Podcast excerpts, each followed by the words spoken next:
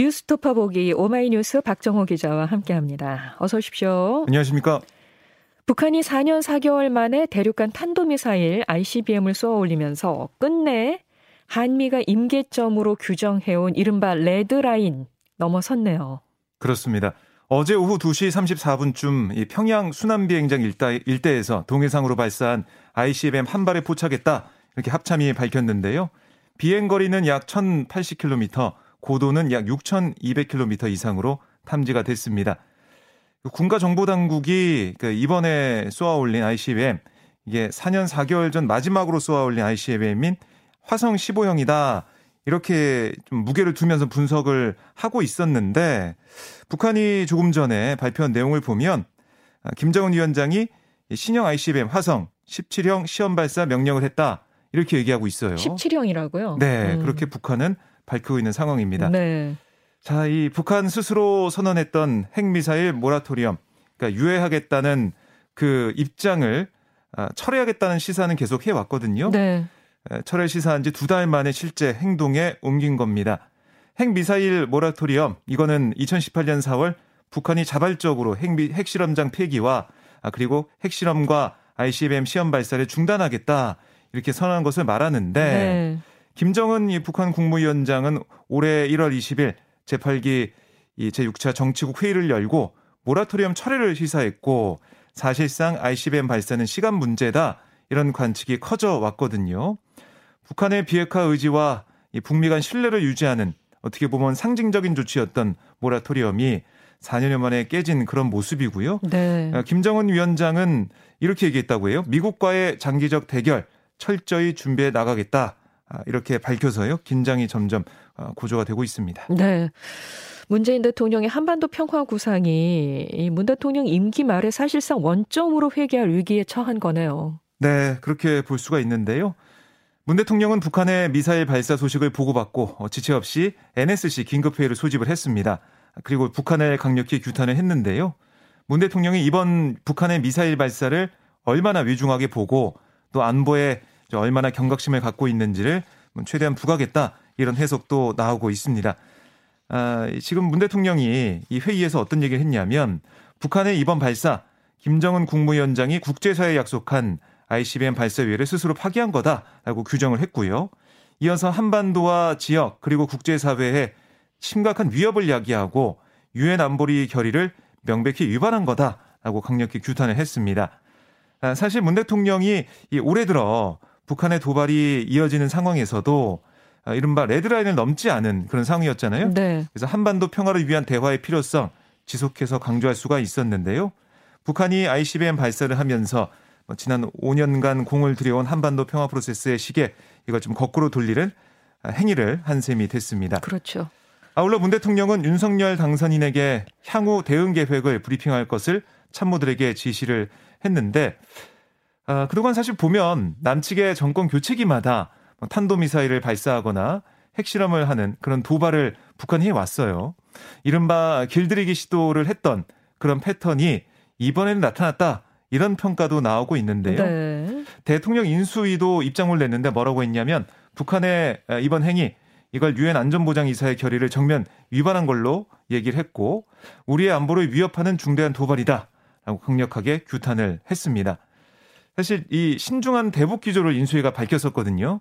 근데 향후 대북 군사적 압박과 원칙적인 대응에 보다 무게를 싣게 될 가능성도 있어 보입니다. 윤당 선인 입장에서는 한미 동맹과 한미일 안보 협력 강화로 일치된 목소리를 내면서 북한을 압박할 수도 있을 것 같아요. 네. 어, 그리고 미국도 북한과 대화에 나서기가 좀 어려워 보이고요. 네. 아, 우선 새 정부는 힘을 통한 평화 아, 이 기조 아래 북핵 미사일 대응 삼축 체계 구축 등이 대북 억지력 강화에 힘을 쏟을 가능성이 있고요. 북한도 신형 무기 개발로 맞대응하면서 군비 경쟁이 전개될 수도 있는데 북한을 좀 보면 우크라이나에서 미국과 유럽 등 서방과 또 러시아 중국 간의 대결 구도가 형성이 되는 모습이잖아요. 네. 이 틈을 노려서 전통적인 우방 중국과 러시아와 더 밀착하는 그런 모습을 보이고 있고 그러니까 미국이 우크라이나의 시선을 뺏기고 중러의 견제로 유엔 안전보장 이사회에서 더 강력한 대북 제재를 결의할 수 없는 상황 이걸 최대한 활용해서 전략 무기의 기술적인 완성도를 높이라는 거 아니냐 음. 이런 관측도 나오고 있습니다. 네. 지금 유엔 안보리는 이번 어, 북한의 ICBM 발사 관련해서 공개 회의를 소집할 거다라는 얘기가 나오고 있고요. 아, 그리고 지금 보면 곧바로 규탄의 성명을 낸 미국 입장에서도 북한이 거듭 도발하는 상황에서 한동안은 대화 동력을 찾기 쉽지 않아 보이고 바이든 지금 미국 대통령도 벨기에에 있는데요. 그렇죠. 유럽 순방 중이죠. 네, 기시다 후미오 일본 총리를 만난 자리에서 어, 이 ICBM 강력 규탄했고 한국과 일본의 확고한 안보 약속을 한다. 아, 이렇게 얘기하면서 어, 거듭해서 규탄을 하고 있는 그런 상황입니다. 네. 문재인 대통령과 윤석열 당선인 간의 충돌 전선이 전방위로 확산하면서 악화 일로를 걷고 있다는 평가입니다. 네, 한국은행 총재 임명 문제로 인한 격돌의 여진이 좀 계속되고 있고 그런 와중에 인수위원회가 법무부 업무 보고를 좀 거부하면서 정부 이양 작업에 대한 차질도 현실화가 됐는데 특히 문 대통령이 윤 당선인과의 회동 이걸 어 계속 이어 그 이루어지지 않고 있잖아요. 좀 답답한 그런 상황인데 윤 당선인을 향해서 다른 이의 말을 듣지 말라 이렇게까지 얘기를 했습니다. 그러니까 회담을 하는 게 아니다. 두 사람이 만나 인사를 하고 덕담을 하고 혹시 참고될 만한 말을 주고받는데 무슨 협상이 필요하냐? 그러니까 이번 만남의 성격을 덕담하는 자리로 규정을 했고요. 이번 회동이 제대로 진전되지 않는 것은 윤 당선인 측에서 아, 조건을 내걸기 때문이다. 그러니까 협상을 통해서 뭔가 조건과 의제를 설정하기 때문이 아니냐 이런 문제 의식을 드러낸 셈입니다. 네. 하지만 윤 당선인 측에서는 이 대치 상황에 대한 책임을 떠넘기는 듯한 발언으로 받아들일 수 있거든요. 여기다가 이제 문 대통령이 이창용 신임 한국은행 총재 후보자 인선을 발표한 것에 대해서도 여진이 좀 이어지는 상황인데 윤 당선인이 기자들과 만나서 직접 이렇게 얘기했어요. 인사가 급한 것도 아닌데 아, 원칙적으로 차기 정부와 일해야 할 사람을 마지막에 인사 조치하는 것은 별로 바람직하지 않다 라고 정면으로 비판을 했습니다. 아, 이에 청와대 측은 분명한 것은 인사는 대통령의 임기까지 대통령의 몫이다. 당선인께서도 대통령이 되셔서 임기 말까지 차기 대통령으로서 인사 권한을 임기까지 행사하시면 되는 일 아니냐 이렇게 응수했어요. 그러니까 이게 정말 이 설전, 이 말의 공방이 계속 이어지고 있는 상황이거든요. 빈틈없이 인수인계 작업에 매진해야 할 양측의 공방이 이렇게 매일 이어지면서 이를 지켜보는 국민들의 피로도만 좀 높아지는 상황으로 보입니다. 여기다가 윤석열 당선인과 또 법무부가 정면 충돌하는 모습도 보였죠. 네, 그러니까 인수위가 새 정부의 밑그림을 그리기 위한 그 작업이 업무 보고거든요. 예. 그러니까 각 부처의 업무 보고를 받고 있는데 법무부의 참여를 어제 거부를 한 겁니다. 네네. 그러니까 이 박범계 법무부 장관의 언론 인터뷰가 도화선이 됐다라고 볼 수가 있는데요. 원래는 법무부의 그 업무 보고가 예정돼 있었잖아요. 그렇습니다. 어제, 예. 어제 9시 반에 예정이 돼 있었는데 9시에 인수위가 기자회견 열고 어, 오늘 안 되겠다 이렇게 예. 얘기를 한 거예요. 전격 취소한 거죠. 그렇습니다. 어, 박 장관은 어떤 얘기를 했었냐면 법무부 그 장관의 구체적 사건에 대한 수사지휘권 폐지 또 검찰의 예산 편성권 부여하고 검찰의 직접 수사 확대 아, 이걸 이제 윤 당선인의 사법개혁 공약으로 볼 수가 있는데 여기에 좀 공개적으로 반대 입장을 표명을 했어요. 그러자 인수위가 이걸 좀 문제 삼은 거고요. 인수위가 어떤 얘기를 했냐면 국민이 선출한 대통령 당선인의 공약에 대해서 40여일 후에 정권 교체로 퇴임할 장관이 부처 업무 보고를 하루 앞두고 정면으로 반대하는 처사는 무례하고 이해할 수 없다. 이게 비판을 했습니다. 하지만 민주당 입장을 들어보면 좀 강하게 이 인수위의 모습을 또 비판하고 있는데 법무부에서 현 정부에서 추진해왔던 검찰 개혁을 포기하고 새 정부에 백기투항하라는 압박이고 강요다. 이렇게 반박을 했어요. 그러니까 현 정부의 강요는 현 정부의 정책 기조에 따라 임기 마지막 날까지 최선을 다해야 할 의무가 있다. 이런 얘기입니다. 네. 또한 인수위 업무 보고는 현 정부의 정책 추진 상황을 확인하는 과정이고 또 상호 이견이 있다면 그걸 또 확인하고 필요한 경우 토론하면 된다. 이런 지적도 나왔는데요.